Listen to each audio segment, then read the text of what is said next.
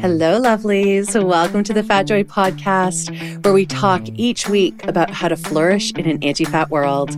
I'm Sophia, a fat person and professional coach who loves talking to other fat people about what it's like to live within oppressive systems that marginalize our bodies and how we still dare to have the audacity and courage to reach towards our collective liberation and embrace our joy. Please know this is an adult content podcast, so there will be swears. We will be talking about harms we've experienced, and we will be rebelling against diet culture, anti-fatness, ableism, racism, etc. If you'd like to support the Fat Joy podcast and get bonus content as a thank you, please check us out at patreon.com slash fatjoy. I am so glad you're here with us. Enjoy. Hello, lovelies. Welcome back to the Fat Joy podcast. I am joined by Jordan Underwood today. Um, I have been following Jordan for a while, like for sure, at least a couple of years.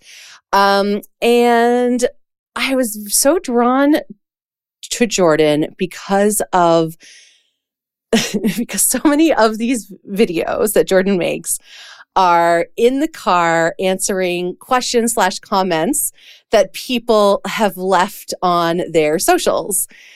And a lot of them are stupid ass questions, but also questions that fat people get. And so I also really admire the work that Jordan puts in to educate with there is a love to it. Like there's like you really genuinely want people to get it. I really do. Right?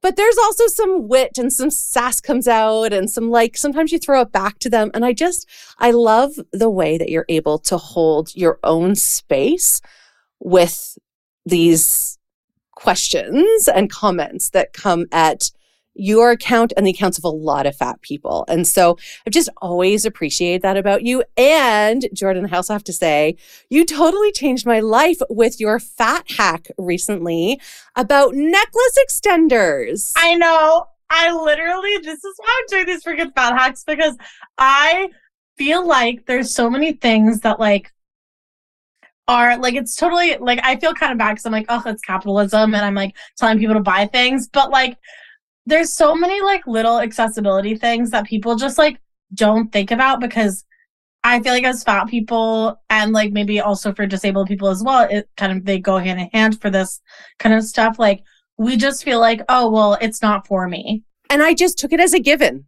I was like, oh, I just can't wear my necklaces anymore. Oh well. Yeah, it's like, oh, they just don't make clothes in my size, so I don't. It's just I feel like it's a mentality that like we is really ingrained in us because it's like, oh, well, like I know that like if I my friend wants to go to Urban Outfitters, well, I just can't shop there, so I'm just not gonna go.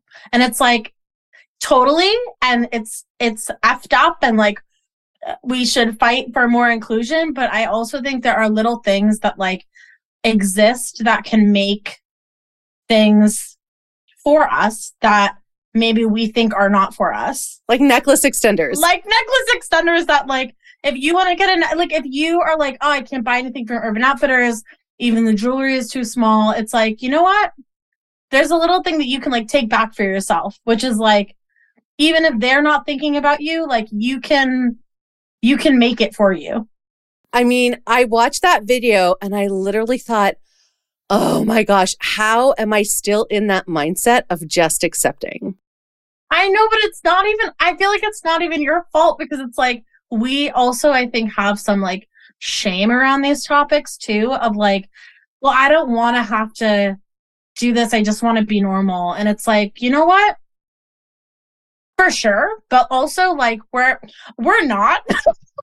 like, I mean, we're not, I will say we're not we're normal. Fat people are normal, right? We exist everywhere, but like we we are not normalized. Yes. Yes. Yes. And that is okay. Like I think I at this point in my life, I have this like radical acceptance of that. And I'm like, I'm just going to make my life uh, the best that I can with the circumstances I have. And if that means I have to buy an extra, you know, necklace extender, like, yeah, I'm going to label that a fat tax and complain about it maybe. But like, I also I'm gonna make sure that other people know that they can have that too with without the shame around it and like because we deserve all the things. We des- we deserve to have access to everything that everyone else has. It's so true. Well, I have so many beautiful necklaces that I haven't worn in years, and so for fourteen dollars, I got three different like sterling steel necklace extenders off Amazon.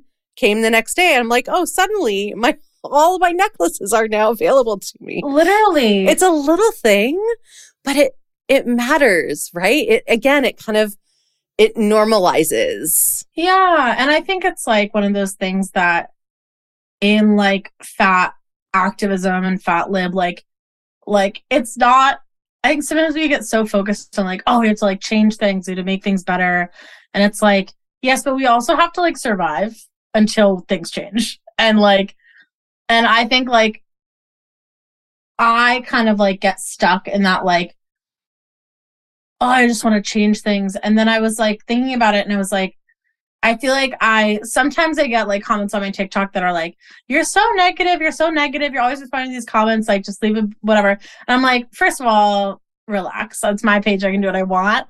But also, I think there is some validity in that where I'm like, as a person, I I am not I, I'm a, a very positive person generally. Um, and I think that sometimes that doesn't translate onto my social media. And so I'm always kind of thinking of ways that I can like bring more like, you know, l- lightness or, or just kind of like share more of my personality, like on social media in a way that is not always dictated by the negativity that I receive Yeah, that's beautiful. in ways that are are outside of like modeling or other stuff because that's also like work and I'm like I don't know that still doesn't really feel like like who I am as a whole person um and so when I started doing the fat hacks I was like oh this is actually like I feel really good about doing this because even though it is like telling people to buy things and that's like kind of annoying like it is also something that I think is helpful and and I am passionate about it and like I think it's like helping fat community in a way that is like really tangible and and makes a difference with people like now like like you can order it on Amazon and it'll come tomorrow and you can wear your necklaces again Yeah, absolutely. It's so tangible. I love that.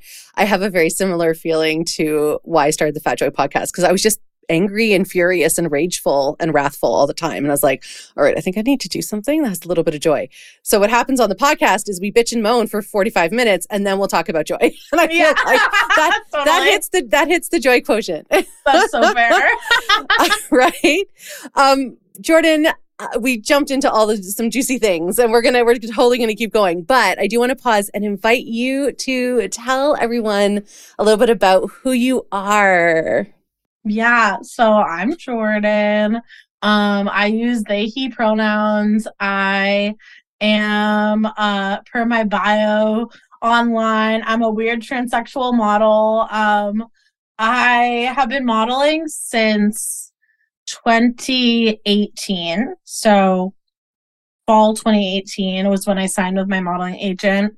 And I always like have been online. It's something that I, I mean, I'm 26, which is only relevant to say that I am a, I'm the youngest millennial. So I grew up without the internet and then I got my first cell phone when I was like 11, but it was a flip phone. Yes, And then, you yes. know, so I didn't like, I didn't grow up on online necessarily, but, um, I started kind of engaging online with kind of, I think, from a very young age, like fat politics, I would, I would hesitantly say, um, from like the age of 12, because I, I started a blog when I was in seventh grade called People Call Me Fat. And like, I was, cause I was really mercilessly bullied when I was growing up. Um, you know, uh, to the point where I don't really call it bullying. I would say it was more like a, a collective abuse situation because I was in a class of 40 and I would say every single person was bullying me for uh, about over a year and a half straight.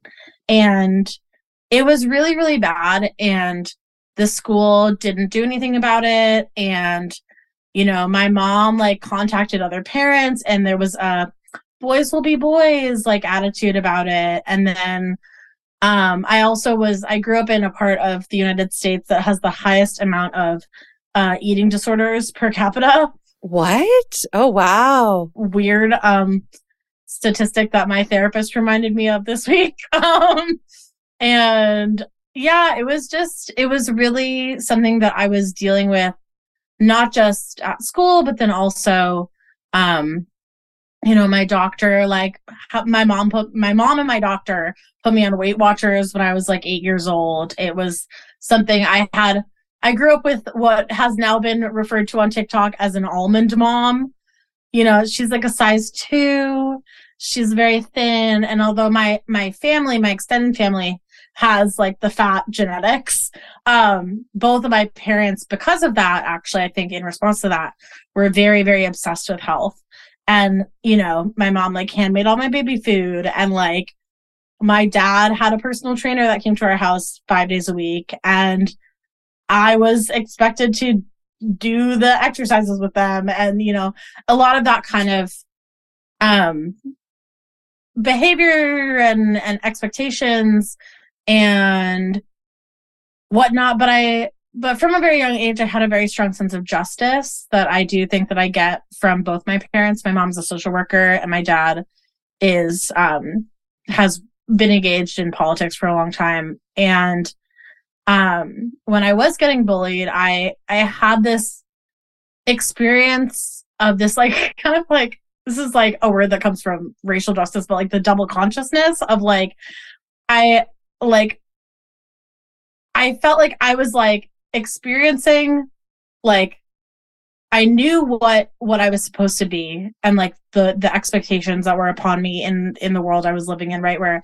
everyone was very very small and the girls in my class who were were bigger were all engaging in really disordered eating patterns including myself actually at the time and obviously and like um and yet I also like had this like second like part of me that was like I might be fat and that's bad and I can I I agree that that's bad at the time not obviously not now but like at the time I was like I'm fat and that's bad but also being mean is bad and so don't be mean to me about it just like let me deal with the fact that I'm fat and I shouldn't be fat like that's my problem.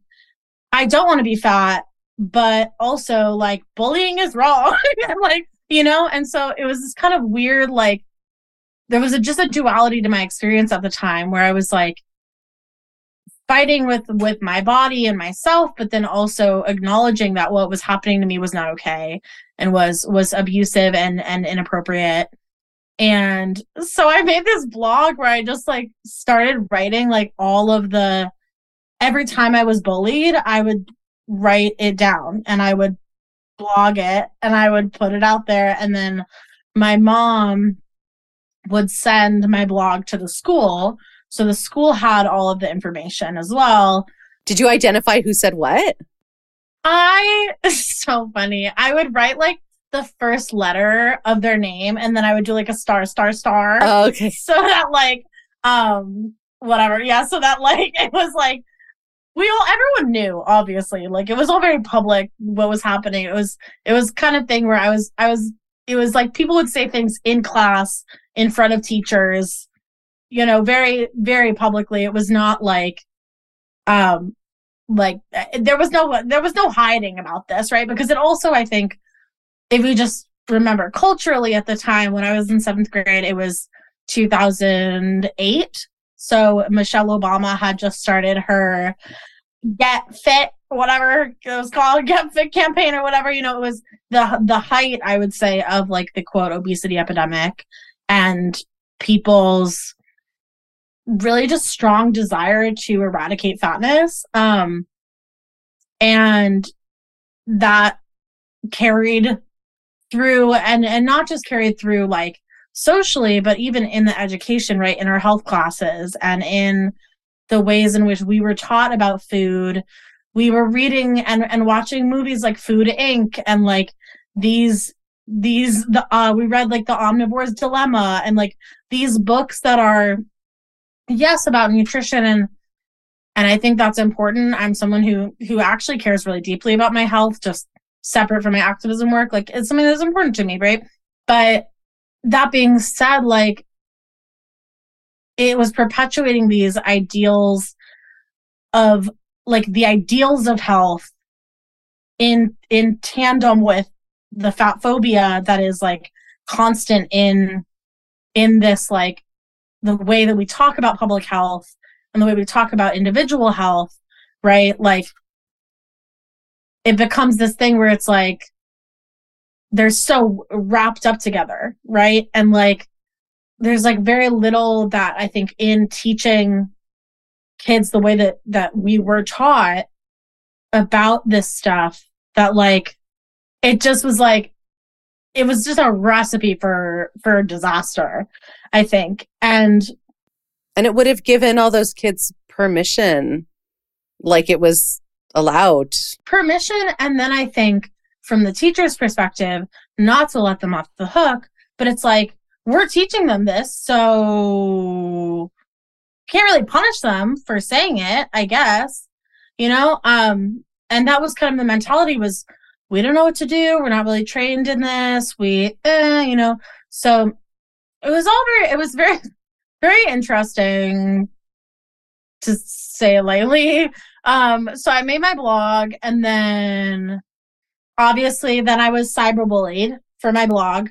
People went onto my blog and commented very, very mean, like yo mama fat jokes all over my blog. Um, and like you know, it was it was definitely the start of like my interest in like social justice and like I think very fondly onto like my how I I guess like my desire to do that at that age because the the like front page of the blog literally I, I remember I have it saved on my computer actually. It like basically the like the introduction post was like everyone says that seventh grade is the worst, but they don't know what they're talking about because for me it's actually the worst. And I think that like I want to talk about this so that no one else has to go through what I'm going through.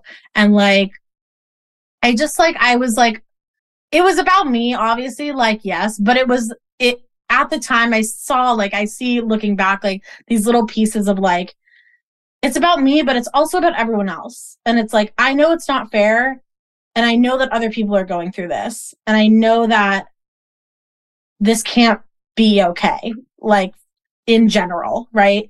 And this can't be normal and we can't continue to normalize this behavior. It's amazing to me that you were that aware at 12. I mean, my fat liberation journey, like mm, 35, maybe?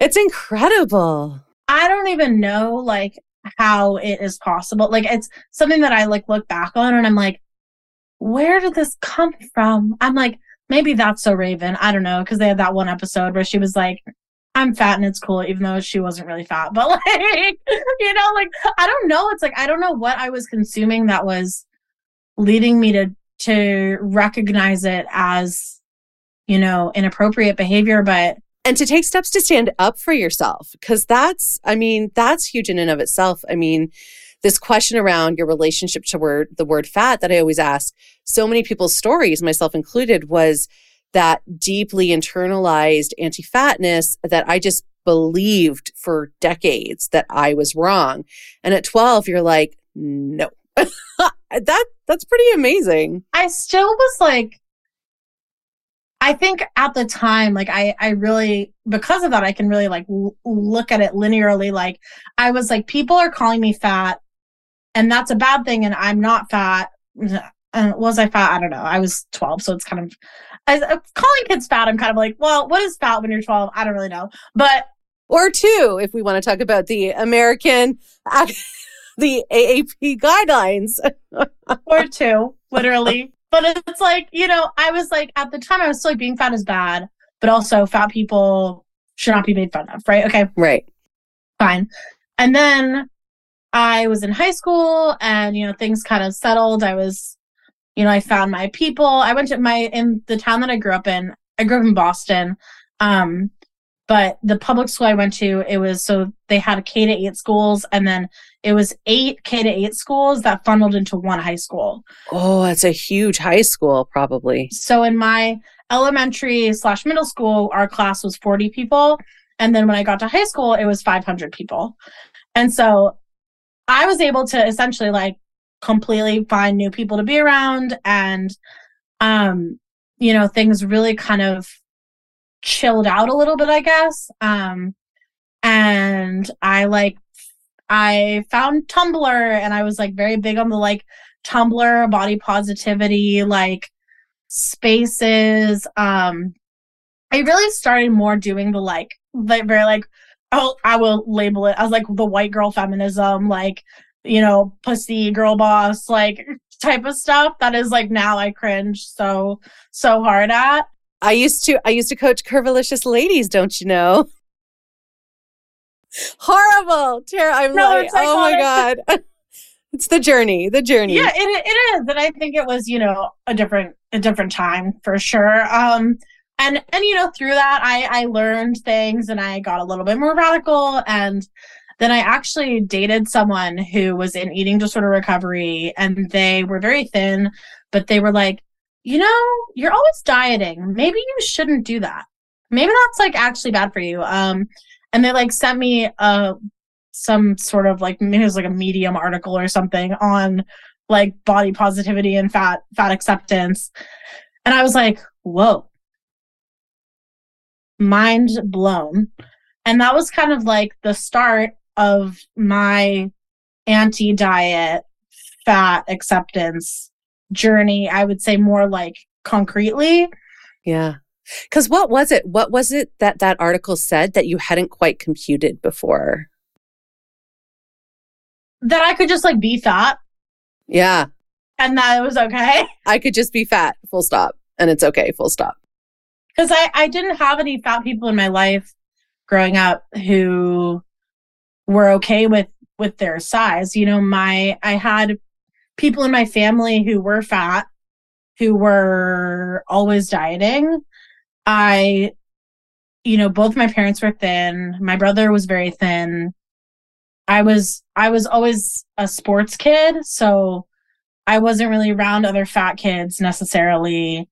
It was not something, and then I get, well, I was around other fat kids because I was in fat camps, but like, Oh, you went to fat camps. We yeah, I went to like um uh like I would I would call them like a fat day camp like uh, the, these different programs where it's like the family goes and you see the nutritionist and you see and you do a little exercise and you you go once a week or or twice a week and you go and it's it's like a, a long form kind of eight week program and I never lost any weight and it was always a failure and that's why I don't set goals for myself as an adult. but like yeah so i never went to like a, a sleepaway fat camp you know i know those are like real and traumatic and i don't want to take away from that experience by labeling necessarily my which was fat camp but a, a similar vibe i would say um with maybe a little bit less abuse. Although it's interesting your whole family went too so everyone so it was really yeah it was like me and then my mom would go or i guess yeah, my dad, I don't know what he was off doing, but it was really like the kid and the parent and like there would be like groups and you would like kind of talk about your relationship with food and it was something that I I I still find interesting because it indicates such a, a deep misunderstanding of fatness, right? That if a if a child or an adult is fat, they must have a, a poor relationship with food. They must be overeating or they must be doing something wrong. And there is no shame in having like binge eating disorder or or an eating disorder or eating whatever you want. It's just not my personal story and it's something that I have always felt kind of gaslit around where from a very young age, like from I remember when I was eight years old and they were showing me the BMI chart and my doctor asked me what my favorite food was and I said tomatoes. And then my mom said, Well, you love mac and cheese. And I, I was like, Well, that wasn't the question. You asked what my favorite food was. It was not do I like mac and cheese? Because of course I like mac and cheese. I was eight. Um, I still love mac and cheese because it's delicious. Who doesn't? Right? But it's like it's just that thing where it's like there's this an assumption about about the the quote lifestyle that all fat people lead. that there must be an explanation for the fatness, yeah. And there just never was for me and and there still there still isn't and it's something that I deal with a lot online still where people I get comments where people will be like how do you have enough money to eat so much to be as fat as you are? Oh my god. And it was just it's this question that I and I get that question uh, not every day, but I on a weekly basis, and I'm like, "Are you serious right now?" Like I and I and I will say, I'm sure some of them are seriously asking, some of them are asking to troll. I think a lot of people who do troll are not from the States. I do believe that a lot of this fat hatred, fat kind of these the the people who ask these questions, the people who show such a deep misunderstanding of fatness, it would be really hard for me to believe that they are are adults living in the United States or even Canada. Well, that's interesting. I just honestly, I think I probably assumed that they were all. I just, I, I just don't understand uh, how you could live in the United States and not know a fat person and not like obviously fat phobia is is rampant in the United States. It's horrible and it it happens every day and you know people are are like that. But it's that kind of those specific assumptions I I just I question because I'm like either the only fat person you know has a binge eating disorder so severe and even even if they had a binge eating, that's not really how binge eating disorder works, right? Most people who have binge eating disorder are not are not eating in, in public. Like no, it's secret. Typically, like that's just not how it works. So I I just like I to me it just indicates a person who has literally never been around a fat person before. And I don't and fat people exist globally, but obviously the rates of fatness are are what differ. And it's really hard for me to believe that someone who is an adult person living in the United States has never met a fat person before. Well, I think it'd be impossible because isn't it like 60% of female identifying people are a size 18 and higher 18 or above and that was a pre-pandemic statistic. So I I personally believe that's probably higher now. But um yeah, I just it's it's it's a theory. I could be super super off base. We need you to like track back comments. Like get some kind of bot that like reverse engineers origins. I know. I'd love to like have the statistics around it. It's just something that I because I do get a lot of trolls who like have flags in their bios and they are not obviously the United States. I get a lot more like I would say transphobia from people who I would imagine are from the US, but right but there's this kind of like i don't know i i really assume most of them are like european because also europeans have a type of anti-fatness that is just kind of goes for the us right? Where they're like oh well if you're fat you're from the us and like that's kind of the vibe of the anti-fatness. Um my partner in high school i came out as queer at a very young age. I came out to the people in my school when i was 13 and i i'm sure that also helped with all the bullying you know? But um, that's neither here nor there. Um, I came out to my mom when I was 16 or 17, um, as gay, and then I came out as trans later when I was like 20, um, 21.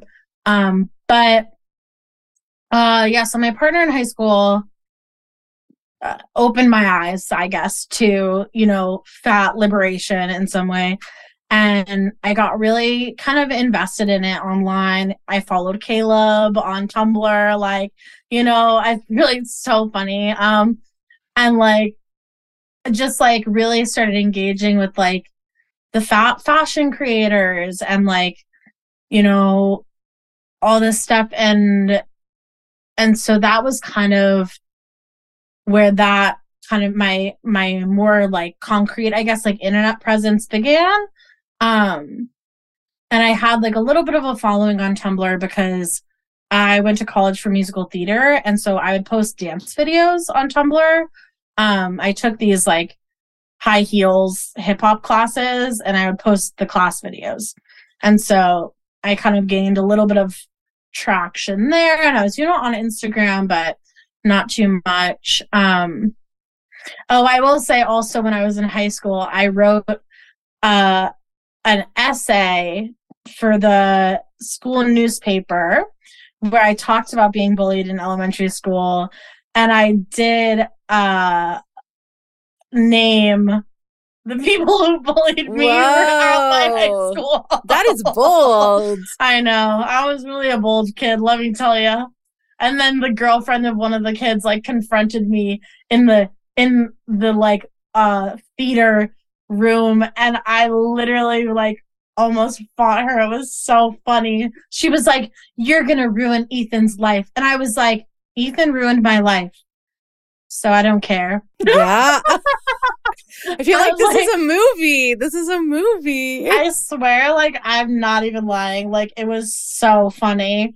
Um but yeah, so I wrote that in high school and um that was I think another like like a pinpoint of like okay, I'm like staking my my claim around like my fat identity. And I think at that point I was I don't know if I was calling myself fat necessarily like it with with my whole chest, but I was I was more so I guess like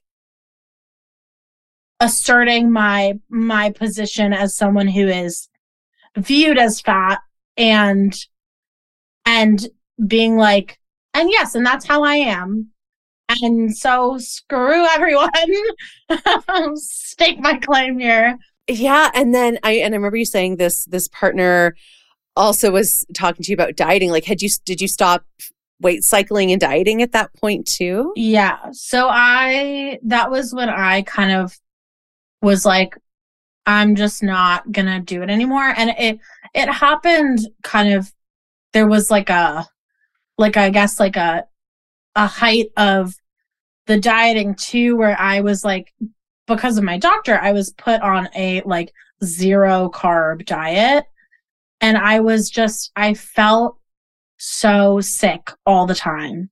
I was like, I am 16, living a very active life, right?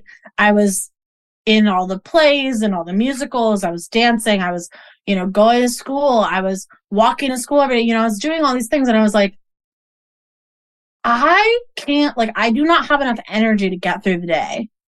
And like, I think that was like, like those two things kind of happening at the same time kind of like collided to me being like i'm done Yeah. Wow. like i, I it's not you can say it's about my health all you want i don't believe you Well, and we know better now. I mean, and we knew we've we've known better for a hundred years, but yeah and also at the time i had another there was another kind of i guess like third prong of this which was that um i had an incident at my doctor's office where i mean obviously growing up every time i went to the doctor it was tears and it was you know I'm so sorry. It's just so shitty. really really traumatic experience of you know knowing that i was going to get you know gaslit and told that the exercise i was doing was not good enough or that i wasn't trying hard at the diet they put me on or whatever it was it was so much of like if you were trying harder you would be thin Right. The evidence that you're not is your body. And it's like yes and there's nothing you can say as a fat person to someone who believes that. literally. And I had this this time where I went to my doctor for a checkup, I guess, and she my mom i guess was not there maybe she was just wasn't there maybe i drove myself i don't really remember but at some point it was just me and her in her office and she was like well you know we could put you on a weight loss medication there's something really wrong with your health but but we could try that and i was like and at the time like i mean this was the early 2010s like from my understanding of like weight loss medication at the time, it was like basically meth. Like, you know, they're like basically putting you on speed. Yeah, like fen-phen. Yes. Yeah. Yes. Yeah. Oh god. And I knew that because I was at, at at that point I was already engaging in the fat lib Tumblr spaces and I was really really but just because of my parents' obsession around health and my own obsession around, or I guess the obsession around health that was put onto me, I was looking and reading a lot at the like health at every size, like pages online and really, really like reading the studies and like being like, I know that if you're all saying that you care about my health, you wouldn't be doing this. Well, and the doctor even said, your health is fine, which yeah. should have been a full stop, but then went on, but we could introduce something harmful if you want so that you will lose weight. And I was like, oh, okay, so this is 100% superficial. And like, and I was really upset about it. And I went to my mom and I was like, we had the same doctor at the time. It was her, we had, it was like a small private practice. So I said to her, I was like, Dr. Corliss just said this to me. It's really like messed up. And she was like, Well, I don't know. Like, maybe you should try it. And I was like, Patty, I was like, I was like, listen to me. What would you do if your doctor sat you down and said, Your health is fine, but I really think we should give you some Botox? I really just think it would be better for you if you had some Botox. That's a great response. How would that make you feel? I was like, just like let me know, like how how really genuinely, like think about it. Like, how would that make you feel they were like, you need this. You need Botox. Right. Because your face does not conform to the current beauty ideals. And if you don't do it, you're gonna die. You're gonna die if you don't get Botox.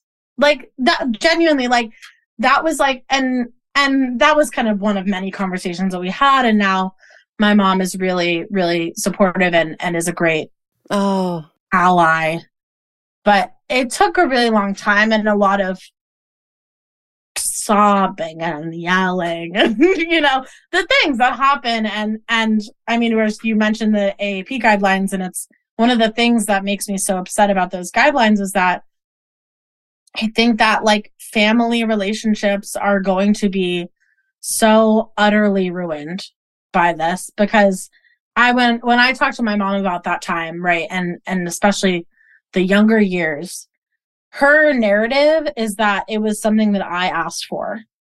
I asked to go to Weight Watchers. I asked to to do Weight Watchers at eight years old, to do Nutrisystem at twelve, to go on these diet, the Jenny Craig and the the fat camps and the all the things. It was my my request. Yep. But what they don't get is that I wanted her approval. You're when you're 12, when you're eight, you don't really have this this whole like, oh, my eight-year-old mind knew what I wanted. Like, let's be so real. Let's be really, really, really real. Like, it's not real. And I and I know like when the guidelines got released, I was like, if I if they had offered for me to be on a weight loss medication at eight years old, I would have said yes. If they all told me that I should get bariatric surgery at 13 because I would become thin and it would be great, I would have asked for it and I would have, I would have, I would have begged for it, you know? And, and that would have been my decision. I know. It's so, yeah. And just so for people who don't know, the AAP is the, it's, tell if I get this right, Jordan, it's the American Association of Pedi- Pediatricians. Pediatrics, yeah. Pediatrics. Okay, yeah. And if you're not aware of this, this is a huge thing in FatLib right now because these guide quote unquote guidelines came out that were all funded by Novo Nordisk basically which is a pharmaceutical company that has promised its shareholders something like I this might be slightly off but something like 25 billion dollar increase in shares and profits by 2025 with the release of Wegovy, which is a weight loss drug, and they have they do a lot of bariatric surgery stuff. So their recommendations are now that children as young as two should be put on diets and children as young as 13, 12, I think 12, uh, 12 or 13 should have bariatric surgery, which is basically crippling them for life. And the shocking thing is there is no fucking research, especially around bariatric surgery beyond four to five years. It, and now kids are going to get it at what 13 we have no idea what's going to happen to them. i mean it's astonishing i know people who had bariatric surgery in high school and they don't speak fondly of of that decision and all of them are fat yeah it all comes back that's what that's i know it's i mean like that's the thing is like it's it's and they now have a disease state stomach. So like it's just I know someone who's gone in twice. Eh, eh, the second time, and I'm just like, oh my, like your your body. When people ask why I am as fat as I am, it's it's something that like eh, if it's a if it's a conversation I want to gen- genuinely have with that person, like dieting at eight years old is is not good for your body. It changes your body chemistry in a way that is irreversible, right? It it it messes with your metabolism in a way that is irreversible.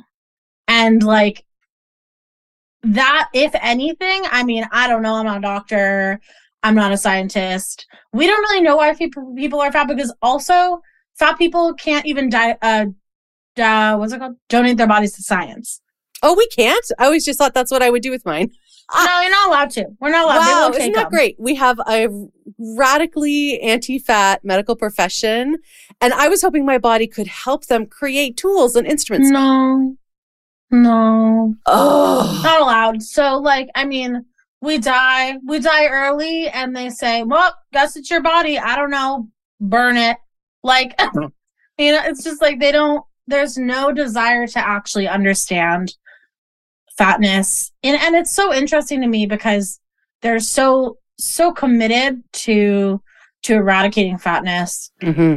And you'd think that in the search for uh, a quote cure for fatness, maybe they'd want to study some fat corpses. I don't know. Like I to me it seems like maybe it could help them in their their goal. I don't know. but like it's just so interesting to me that like we're so so confident that fat people die early because of our fatness but i mean obviously we know that's not true we know it's because of weight stigma and other things and you know the added stress of living in a marginalized body it's it's because of a lot of different things but but it's not a simple answer and we like simple we like simple answers it's easy it's just so much easier for people to say oh fat equals bad totally and like and it, it's funny because I listened to this podcast. They were talking about fatness and like pub- it's a public health podcast actually. And this woman was on it and she was talking about like quote like obesity, the obesity crisis and like fatness and um one of the things that she was a part of the research that uh came out that basically says that like your weight is only like 20% in your control. A hundred percent. Yeah. Yeah. Food and like what you eat and what you, how you exercise is like 20 at most 30% what makes your body type the way it is. And it's all these other things that actually impact it. Yeah. Okay. And so the podcast is called America Dissected. Um, but it's it's a good pod. I like it. It's um, you know, I mean, it's kind of like liberal, you know, like like capital like uh, Democrats, you know, like lip. It's not very progressive, I would say, but it is like it's public health. You know, it's interesting. Um, but like I, so she was saying that like when this research came out, she expected everyone to be like, "Oh my god, amazing! It's out of our wow, it's out of our let's figure out like you know XYZ. And everyone, fat, thin, doctor, everyone was mad. They're mad about it. They're like, no, this is not true. like, because people, especially in the US, where we have such a individualistic capitalism, like, I'm gonna, I'm gonna make myself thin if I try it. I'm gonna make myself rich if I, you know, it doesn't matter. My, my identities don't matter. I can just work hard enough and then I'll be the best, right? That mentality when we're told that that's not true, it doesn't matter what it is about. Like, people get so freaking mad, and it's like, I'm like, I'm a socialist, so I don't get it. I'm like, I'm like, tell me it's not in my control because I know that's true. With like 90% of things that happen. Like, that narrative is so powerful. And then, like you say, when you start to see through it, it's very confronting. And if people don't want to be confronted in that way or it's like so it's like you know if i talk to a white person and i'm like you know because we're white we're racist. You know that right? And they get immediately defensive and upset.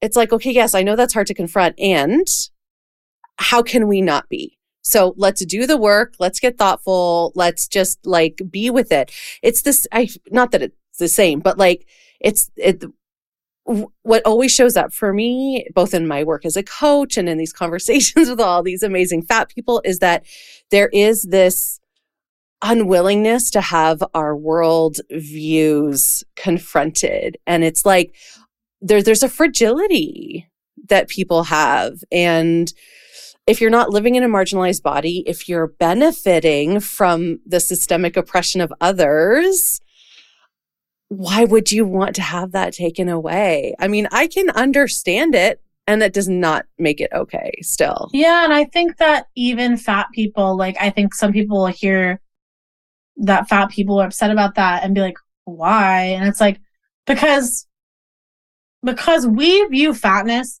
as a temporary state. Even as fat people, I think that even myself, I I catch myself like the, viewing fatness in that way sometimes, not often, but every once in a while. And, and I'm like, because of that, I think even like people who are like, I'm fat and I'm happy, like it, the idea of like a thin future is like a safety for people. It's like, yeah, it's like then we're taking away their future. Yeah, they're like, well, well, it's okay. I'm fat. And I'm happy, but like, you know, one day, one day I'll be thin and and things will be better, right? And like, I mean, I know I felt that way growing up constantly, right? And and now I'm a fat adult, and I acknowledge that that is not my reality, and I don't want it to be my reality because I love my body and I love my fatness, and I. I think if I were a thin person, I'd probably be like a lot uh, worse of a person than I am, to be honest. Like, I don't know. Like, I just like, I, I like who I am. And I think that like my fatness has taught me a lot and made me who I am in a lot of ways. And like, and I think that, but I think a lot of people don't view it that way. And, and yeah. And I get why, you know, like the, the constant messaging that we get is is really clear that that fatness is wrong and bad and a moral ethical failing of the individual person. So, yeah. I wanted to ask about I'm so curious how you got into modeling. How did that happen for you, Jordan? I can talk about that. So, I have always um like loved getting my picture taken. Just like it's like a funny thing. Like even I mean maybe not so much when I was like really, really self conscious in like kind of middle school and dealing with a lot of the bullying stuff. Um, but as a child and like as, as late, like I would say around when I when I really kind of got into fat, like when I was solidly like on Tumblr, being like being fat is okay. Like I see it like I like in high school, like just so many pictures of myself and like everyone would always tell me, "Oh, you're so photogenic," and I was someone who always got the, "Oh, your face is so pretty," like compliment, like was just so fricked, but also it's whatever. I mean, it's just kind of funny at this point. Um, but like, so it was something that I was like, oh well, I have a pretty face, so I should be a model. And like, but I mean, whatever. So when I got to uh, college, I moved to New York in 2014 um, to go to school for musical theater. And uh, that was actually what I was doing professionally up until the pandemic. Oh, you were. Can I can I ask a quick question about that?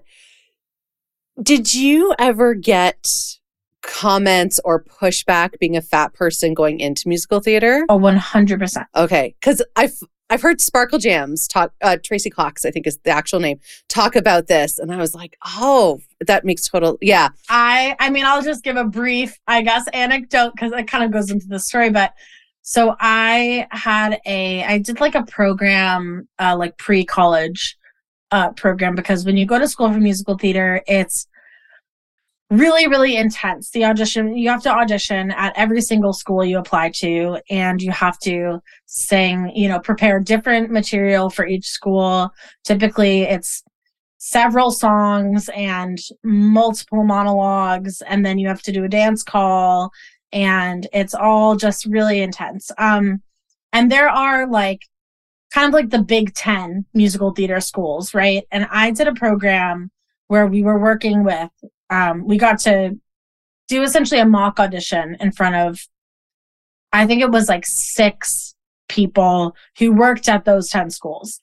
And um, the feedback that I was given after my audition, mock audition, was that I had the talent to get accepted into those schools, but they weren't interested in having another fat student.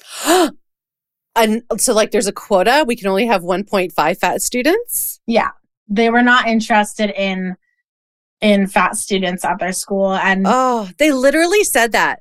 Yeah, not to my face, but to my the person who I was like essentially my college counselor. Um, and she told me verbatim that, and I was like, okay, what do you supposed to do with that information? um, but it's it was just it was really it was really upsetting and frustrating and kind of validating because I was like, well, now I know why I'm not getting in places. Like, and to be fair, I got into I auditioned at I think 12 or 13 schools and I got into half of them and I went to NYU and I, you know, I like I started working professionally like uh, right after I graduated, like literally the summer after I graduated. It was it's not something that I think like really I feel grateful for ending up where I ended up. Even though I had kind of a, you know, I have mixed feelings about my college experience, but I'm happy with the life that I have had. I'm like, I think that like that's okay.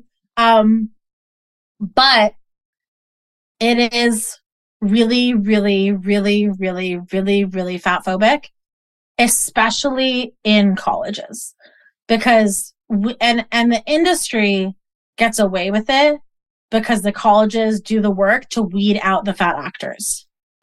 Oh, I see. I see. Quite literally, it was just it just came out that at Syracuse, which is a school in upstate New York, um, on the college audition form, they literally have like body type and then they like check off like like thin, muscular, like fat, you know, that like they literally have it on the sheet, on people's audition sheet. And it's like it's it's so blatant and and so unchecked.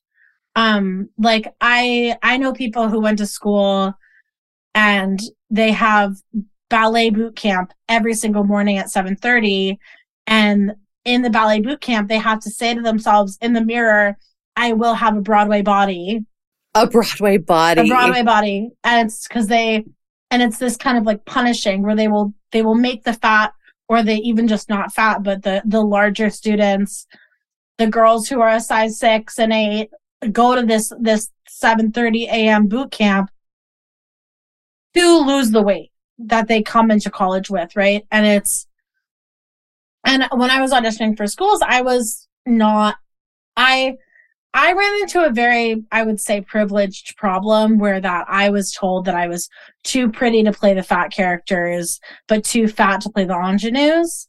And so, and I was told that explicitly.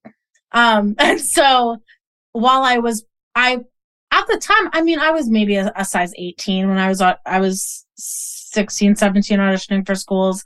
I was small fat for sure.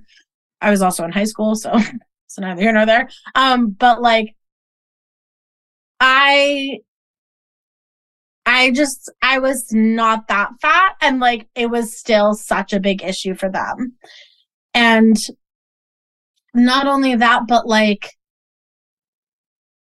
the fact that I like it's just like the fact that like they need because theater is so archetypal even more than TV and film. Like the fat characters are ugly. The fat characters are the villains the fat characters are undesirable. They're the moms. They're the the whatever the mayors. the like um you know whoever it is the villains. And so like they were like, oh, a fat person who at the time, I mean, I also had the privilege of I've always had kind of like a more hourglass shape. And so I think that what was happening was that they were seeing me and they saw that I was a white, like desire qual desirably shaped, right? Hourglass, pretty. At the time, you know, I was a when I was out as gay, but I was very femme presenting girl uh, at the time. and like, I think that was really something that they were like, well, we we don't know what to do with that because it's still not believable that someone would love her, but you know, it's also not believable that she would be a villain. So we're just gonna not, you know, not have her here. And I, I mean, that is a very privileged uh, reason to get rejected from schools, right? But it also, it just, I think, like indicates like so much of like the the mentality around fatness and also like the anti-blackness in fatness and and the transphobia in fatness and all these things right? The the ableism in fatness a lot of the reason why people i mean the, the excuses that these people would give for why they did not want a fat student is that well they can't keep up it's really intense we have we have four hours of dance a day which i had four hours of dance a day in college and i was fine you know it was not ever a problem for me um but, and not to say that, like, I mean, that in itself is a problem, right? Because then if you're disabled, you can't go to school for you can't go to school for musical theater. No, I was thinking that too. I was like, what about people with disabilities? Like, I mean, it's really. It, I was there. There were disabled kids in my class, but it was, it was hard for them, and it was, you know, looked down upon and like if you had to i know the one kid in my class had diabetes and they had to like if they had to sit out to check their insulin or sit out to have a snack like it was it was really uh, criticized and and looked down upon and ultimately like made fun of and you know all these things because because it's seen as in theater like this is gonna turn into like greater problems in the theater industry, but there is this like mentality where you're taught to just do what you're told. Do what you're told, take your note, do what you're told, don't talk back, you know, which is why, you know, there's so much abuse. I was just gonna say this is why yeah, in theater and TV film and, and these things were like where people like Harvey Weinstein can can get away with it for years and years and years and years because we are trained to not speak out. We are trained to take the abuse and to to be smaller physically and also emotionally and mentally, right? We're we're taught to just squish, squish, squish and just you know, be moldable. And if you're not moldable, if you're too and and that includes like right if you are have too many like marginalized identities right? You're not multiple. you're not you're not a blank slate. And in a white supremacist world country a blank slate is thin white cis straight all these things. Gender conforming like you know it's able-bodied able-minded all these things and it's so easy to see how like that is all about power and control 100% i mean it just yeah i i'm i want to talk to you about now you're so you said you were doing that until COVID. Oh, so I went to school. you, I didn't even answer your question. So I, so then I when I got to school, I was like, oh, what a model! Like that's cool. I'm in New York. Might as well look into it. So I kind of did some googling my freshman year of school. I was 18. I was, um, you know, loved America's Next Top Model. Uh, but I was like, they've done a short season. I don't know maybe this is the thing now. I'm only five four. I'm very short. So, or I guess not very short, but I'm, you know, shorter in the modeling world. I'm very short. so, um, I looked up many, many agencies and the shortest people on their lists were like five, seven, five, eight. And so I was like, I am four inches too short for this career so I guess I'll just do what I'm doing. And I kind of put it out of my mind. I was like, whatever, you know, and I got my pictures taken a lot still because for acting, right, you have to do headshots, you do production shots, you, you know, everyone's always has a camera, like just for Instagram and social media and all these different things. Um, and I was kind of like, okay, whatever. I love getting a picture taken, but like, that's for production shoots and that's for, you know, pictures of the shows that I'm in, right? Um, and then when I graduated, it was 2018. I was working professionally in New York still. And one of my friends sent me, my friend Marissa sent me this like uh, thing that she saw on Instagram. And it was a modeling agency that was looking for models for a boutique modeling agency, no height requirement, no size requirement. And so she was like, submit. I was like, okay, like, like, I mean, I have nothing to lose. Like, I'm, I'm submitting for shows every day. Like, might as well just throw my hat in the bag, as they say. And, um, and I did. And then I signed with them like literally four days later. And I'm still with the same modeling agent. So, what kind of modeling work do you do? Is it like I don't know anything about modeling. Is it like I was going to be like print media? I don't know. Yeah, I've done a, I've done like really uh like a lot of different stuff. I've had kind of like a varied, I guess, modeling career. Um because when you are like a larger plus size person in the modeling industry, the work is kind of is sparse, right? Mostly because a lot most of the brands which we know statistically 70% of clothes in the united states are made in straight sizes and then a plus sizes right most plus sizes stop at a 24 which means the models they're hiring are at biggest like a 20 maybe an, eight, an 18 right um right. so I model for a lot of smaller brands, a lot of like slow fashion, like indie kind of brands. I've modeled for Ray. I've modeled for Big Bud Press.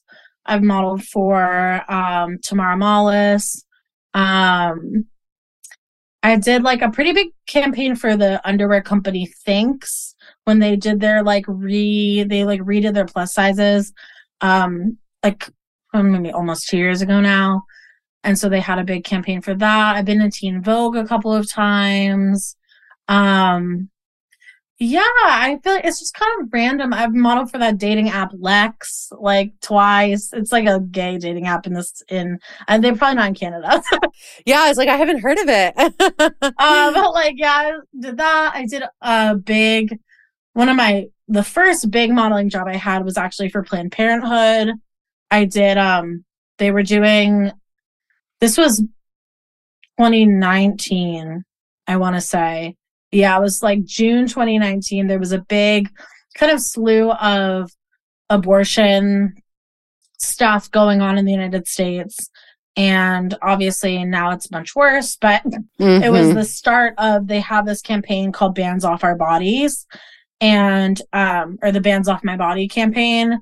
And that was when it began. So it was um it was both a video ad that like played like a YouTube ad um and it played nationally. And then also there was a photo shoot and those pictures were displayed in Times Square. So that was like really really really cool. Like um yeah and they hired I was out as trans at that point and they it was really cool because they had several trans mask people on um in the campaign and i was like wow like you know it was it was cool to see like other trans models um and just like trans people being included in that kind of advocacy because i mean it shouldn't be but it it, it is can be a surprise right? Because not i mean a lot of the abortion work is very like cis woman forward and and and makes a little bit of sense because most people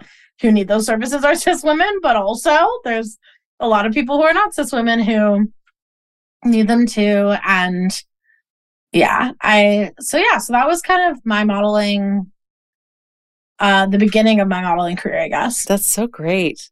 It must feel so i don't know i imagine it would feel very vindicating to be like yes in this body that i have I have a photo or a, a video, whatever it was, in Times Square. Like that is so defiant of that. That's amazing. Congrats. It's huge. Thank you. It was really cool. And I think like, I think a lot about like what about like fat activism and like fat liberation and because that's a movement, right? We're very minimized, I think, in leftist spaces. We're we're treated like, you know, delusional or like or like people a lot of people are like, it's not real, it's not that important. Like there's more important things to go on. And I think like something that I've been recently thinking a lot about is like um like movement mapping, um, where it's like there's this thing that like I saw a lot like June 2020 people posting about this of like in social justice movements there's like different roles that people take on. There are artists there are storytellers there are protesters. This is the is it deepa iyer's social mapping? Yes yes yes yes, yes. it's so good. I'll find a link to it because it shifted what i thought my role could be that graphic yes. Um educators and and you know all these different roles and people in politics and you know it's it's the whole circle right? And um a lot of times i get comments like where people will be like oh well fat activism is just online. Like what do you people even do anyways? Like it's not real. Oh my gosh. And i'm like i i mean like i know people who are doing this work legislatively. Like i know people like like NAAFA, NAAFA works with like people in politics all the time. Like it's it's not this is I mean anything in the medical field, right? That is like we're not talking about a movement that exists solely online and if you feel that way then that is um, not based in reality and I really am like I've been thinking about making some posts about like using that graphic and that model and and showing people like these are the different parts of this movement and it all is it all works together to do what we're doing. To create change. Yeah absolutely. Yeah. And so i bring that up only to say that like i think that the modeling work that i do and the and the the acting that i do are a part of my activism work um in a way that I think is it can very easily be minimized because obviously like there's a lot of people who have marginalized identities who are visible and like you know i'm not going to say that caitlyn jenner being visible is like activism work for trans people right because she causes a lot of harm to us but i think there is something to be said about being visible as a marginalized person living a full life and showing people especially kids that there is a world where you are a fat adult and you are happy and you you are living a full life. Because that's something that I did not see as a child. And it really really I think harmed my mental space like as especially a younger kid like you know only being like well I will never have a partner unless I'm skinny I will never get married if unless I'm skinny. I will never have a career unless I'm skinny. Right. And and having that like all all views of my future of like a thin version of myself. And like I think that's really, really harmful, even just like mental health wise. Like if we're talking like even just like not to like be super dark, but like for suicide prevention, I'm like, if you're telling kids that like they can only have a life if they're in a different body like that to me is very dangerous. It's deeply dangerous. You take away all possibilities. Yeah. Which leaves you with hopelessness helplessness and stuckness. Like what do people think that's going to do good? No especially when you combine it with the narrative that like fat people all die when we're young right like it's kind of this like i think it's very similar to the way that we talk to trans kids, right? Of like, you know, you're either going to kill yourself or you're going to get murdered. Like it's it's the same kind of like it's you tell trans kids that and you tell fat kids that like they're going to have a heart attack when they're 20, right? And it's like, well, uh, probably not actually. Statistically, probably not. So let's maybe not have that be the dominant narrative, but um yeah, I think it's like I say I only to say like I think that the the modeling work I do is important to me. One, because financially it's important to me, but then also because like uh I I just I it's showing people that it, it is a part of like the normalizing and the humanizing of of fat people and like and and honestly also just like being like you can't erase us. We have always been here and we will always be here.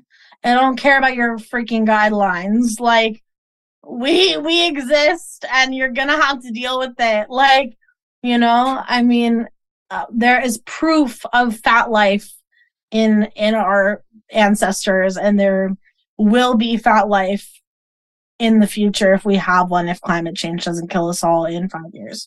Like, you know? So it's just like, I think that's a part of it. And staking that claim is really important. Especially, and, it, and it's interesting there's so few fat models, but I think those of us who get to this point and who are doing this work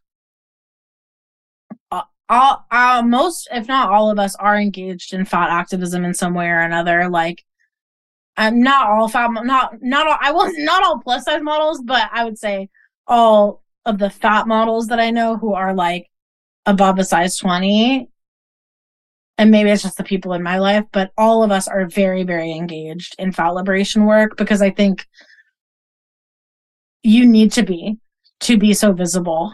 Yeah, absolutely. To make sense of the responses that you get and the way that you're treated. Yeah. I'll have to have you back, Jordan, to talk about what happens with you online. I feel like that'll be a that'll be a second conversation because this has been so interesting to see because I think there's a lot of similarities and parallels to what you've experienced in your different like what you've talked to us here today about as what we see online. If you don't follow Jordan, definitely check them out on their socials. I'll of course link to everything. Um, Jordan, I want to kind of, and we were starting to go there, start to close in on the joy piece. Like, how do you stay connected to joy? What gives you fat joy? Yeah. Um, I think like modeling definitely gives me fat joy. Um, as of lately, I uh, have been doing a lot of water aerobics and I have another friend who's deep into water aerobics right now. Yeah, I'm really yeah. big in the water aerobics game right now. Uh, and so I go to the YMCA uh, near my house in Brooklyn, and it's me and like 20 fat old people. yes. and like literally, like it is so just like fun to be like splashing around with like all these like genuinely like they've all got to be like 70 or yes. older like i'm not even like no joke. Like i just like i uh, the i'm a cancer obviously. I love the water. Very sensitive you know things all these things. And like water and being being in the ocean and, and swimming is always something that i've found a lot of like peace and joy in doing. And I think like as fat people, um, we have the privilege of being flotation devices. As I've that's been such a joy as my body has gotten fatter, I will never drown. Like I can just lie like this and float. Oh, it's so cool. It's amazing. and literally like I think like in the summertime, like that's my my primary source of fat joy mm-hmm. and and now in my water aerobics it is also my fat joy um and I, I mean i'm someone who's always like found a lot of joy in like being like in like moving my fat body like i and you know it probably comes from trauma but like you know i like it's like defiance it is the defiance of it and like i kind of love like you know, when I was in college and I was dancing, uh, probably more than I should have. But I, I, I kind of loved like being in class and like with all the like, quite literally like the Rockettes, like in my dance classes, like, and being the fattest person in the room by God knows how many pounds, but probably over a hundred. And like, just like being there and being like, we're both here like you know like the, you can't you can't you can't you can't get rid of me yeah like i'm just like i'm just like a little bug i'm like like you know um i don't know i just love kind of like like like you know people be like oh you're like queering the space i'm like fattening the space i'm like like you know i think there's like these spaces that are like so like sanctimonious or I don't even know the right word for thin people where it's like, oh, we're all just like here and we're skinny and it's like, and it's like, but what if you weren't all skinny and now I'm here? And like, like that is pretty damn joyful. I just like love to infect the space like that. I think it's so fun. Um, yeah, and I also just like I think I have a lot of joy in like um right now like with I've gotten, you know, more into TikTok and stuff and like um I've found a lot of joy in like being in online community with other fat creators who really like stick up for each other and support each other and I had this like really kind of wild thing happen on TikTok where like this girl like took one of my modeling pictures and like um made like a minute long video about it and was like zooming in on my legs and like zooming in on different parts of my body and was like making fun of me essentially and then like using my body to talk about the so-called obesity crisis and but that happened and it was all very tragic but so many of my friends like stitched her and we're like, what is wrong with you? you know, and, and it's something that I, because of my, my upbringing in theater and in sports, I, I didn't really have fat people around like that. And now, even if it's online, I, I think I feel supported in a way that I haven't historically. Yeah, I was just thinking like and like with my podcast and and you know with those beautiful people and like you know being able to like post something or to text our podcast group chat or to be here on this podcast and just like know that there is while we all have differences and we all have you know different marginalizations and experiences and we we live different places which really impacts the way in which fat phobia i think hits. I think like we don't talk enough about that part of it like the geography part of fat phobia. Um but like at we still all kind of no matter what want to protect each other and know that like we all deserve to live as we are without mistreatment. Absolutely. And like that feels like such a low bar, but also but it's also it's where it is. it's where the bar is and I think that like that is if you can find that, be that online or in person or at work or whatever it is, like it's really special and healing. Yeah, absolutely. Oh, so beautiful, Jordan. It's amazing to talk to you. Thank you. Thank you. Thank you. I'm Thank you for having me. Yeah, and you were just so open and sharing your story and kind of how you've walked through this world so far and I'm so grateful for that. I think um, there's a lot that is so deeply relatable and inspiring. So I'm so grateful um, to you. Thank you. Before we go, I'd like to read a poem because poetry can reach our hearts in a different way. Poems can have us feel in a different way. And that's what this podcast is all about expanding our hearts, deepening our empathy, and inviting in joy.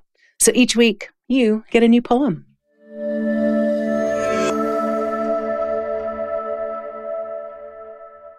I knew this was the poem to read when interviewing Jordan Underwood.